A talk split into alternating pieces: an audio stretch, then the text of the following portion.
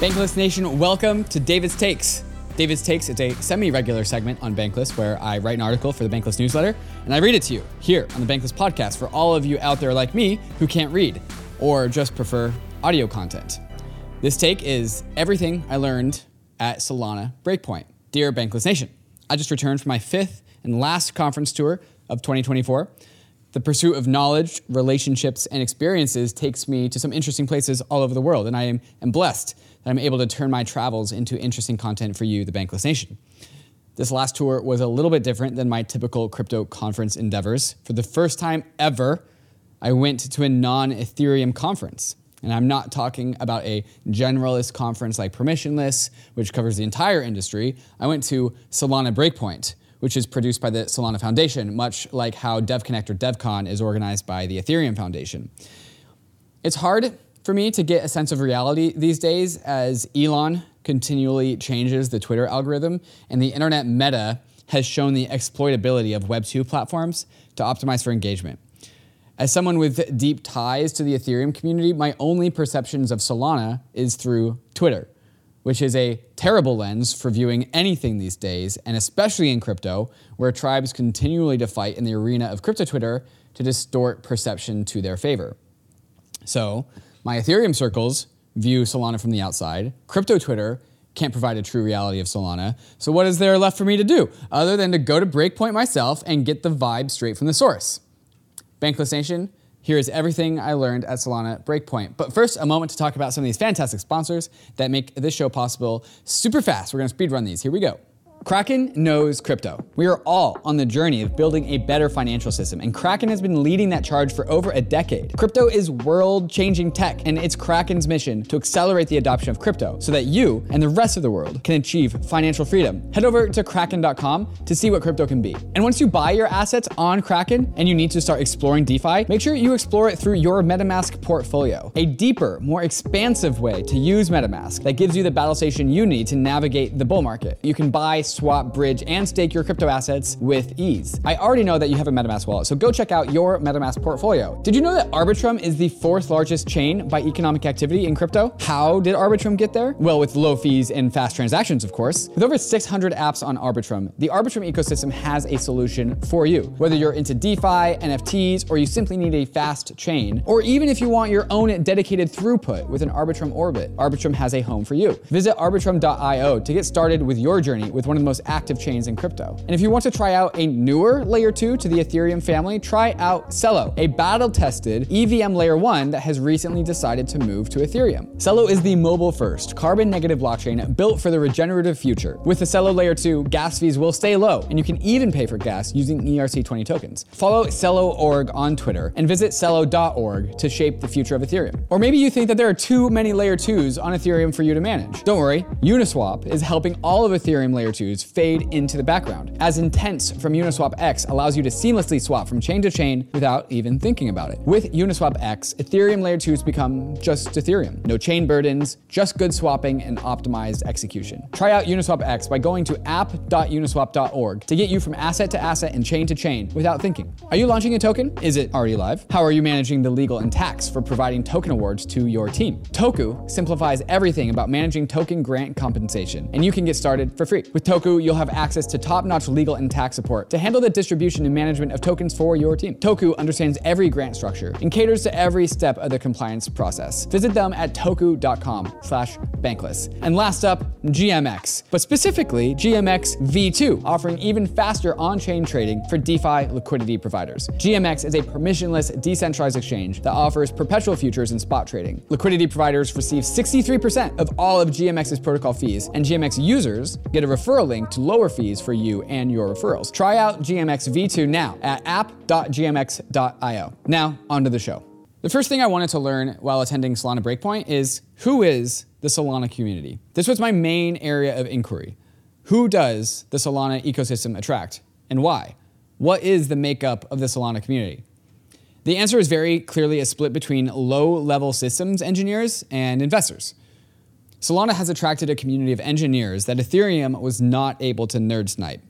These are ex Apple, ex Tesla, ex SpaceX type of engineers who are familiar with the relationship between hardware and software. They are highly technical optimizers with experience in their field before coming to Solana. Solana provides them the clay that they can work with in a capacity that makes sense to them and in ways Ethereum did not. In fact, some of the priorities of the Ethereum community likely appear nonsensical and a waste of time to these types of engineers who have already been imprinted by their past work and experiences before entering crypto in the last cycle. This dichotomy is probably why Chris Burniske identifies Ethereum as optimists or ideologically motivated, and the Solana community are pragmatists.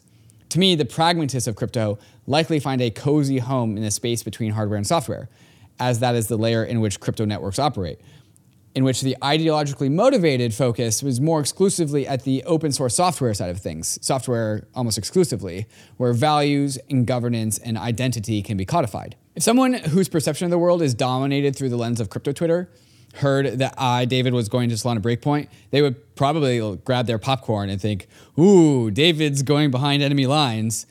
In reality, the Solana community is just another crypto community. The average person that makes up crypto tribes do not think in these tribal terms. Hackers go to both Ethereum and Solana hackathons, and then they also go to Starknet and Near and Chainlink hackathons too. Some builders choose to stay in one ecosystem because they found a problem that they would like to commit to. I met teams like this, like the teams from Marinade Finance, a Solana staking automation platform, and I met two of the dev duos behind Tiny Dancer, the main effort behind developing a Solana light client. Both teams expressed to me their appreciation from the content that they've received from Bankless over the years, and the Tiny Dancer duo specifically for getting them into crypto in the first place. These interactions that I receive at crypto conferences, in which people tell me that they got into crypto through the content that Ryan and I have produced on this podcast, and the gratitude that they have for the guidance they've received along the way, is something that is endlessly motivating for what we do here at Bankless. Every time I take a trip to a conference, I come back with pockets full of memories that I immediately have to node sync with Ryan about. Because if he didn't have me to share the difference in vibes that exist between the in real life conferences and the fake internet arena of crypto Twitter, he wouldn't know about the immense amount of positivity and good vibes that exists in the in real life context of crypto, no matter what the conference is. This is all to say that the in real life Solana community is not that much different from the in real life Ethereum community. And it's the much more extreme internet leaders of both communities that define the internet native identities of these ecosystems. So, what was the vibe of Solana Breakpoint? This is the third Solana Breakpoint to occur,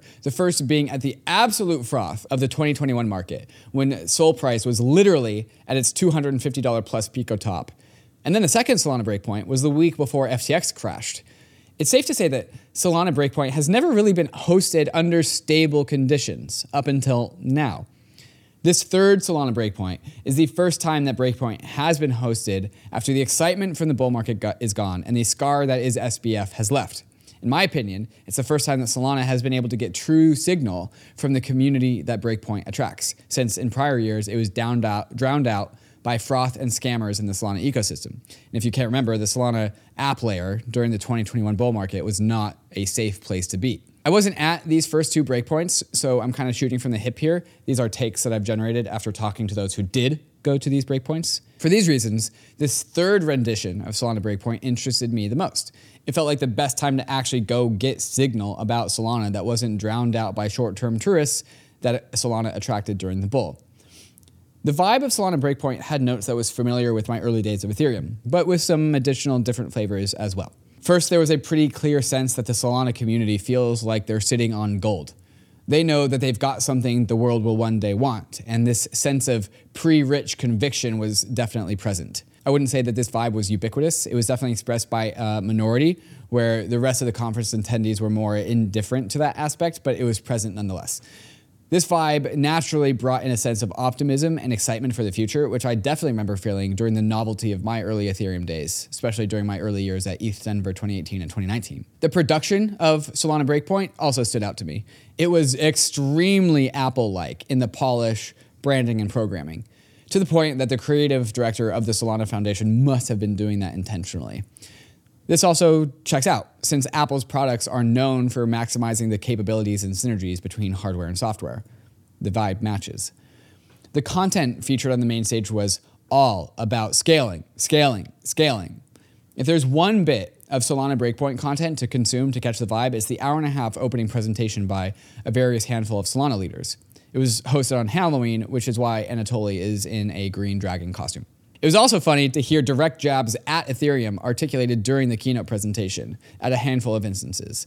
Jokes about not needing any layers and jabs at Ethereum alignment are actually a pretty core part of Solana DNA at this point, I would say.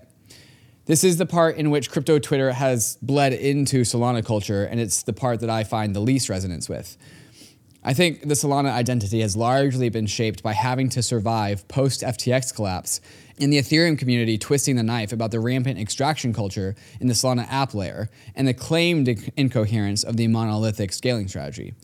The Ethereum community was not nice to Solana in the time in which Solana was down bad the most. And it was at this moment when the Solana community grit its teeth, dug in, chewed glass, and then dug itself out of the narrative shithole it found itself in. The narrative around Solana was so bad post FTX that it became existential. VCs stopped funding Solana based projects just based on the fact that it was building on Solana.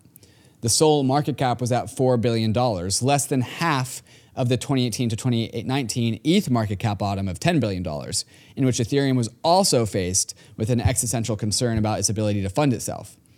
I'm pretty sure this is when Solana leadership took a direct hands on approach to fixing the Solana narrative, since it was the thing that was threatening the Solana project the most. This is when the Mert reply guy ratio army started to kick in, and when you would find Anatoly replying to literally every single tweet about Solana, good or bad.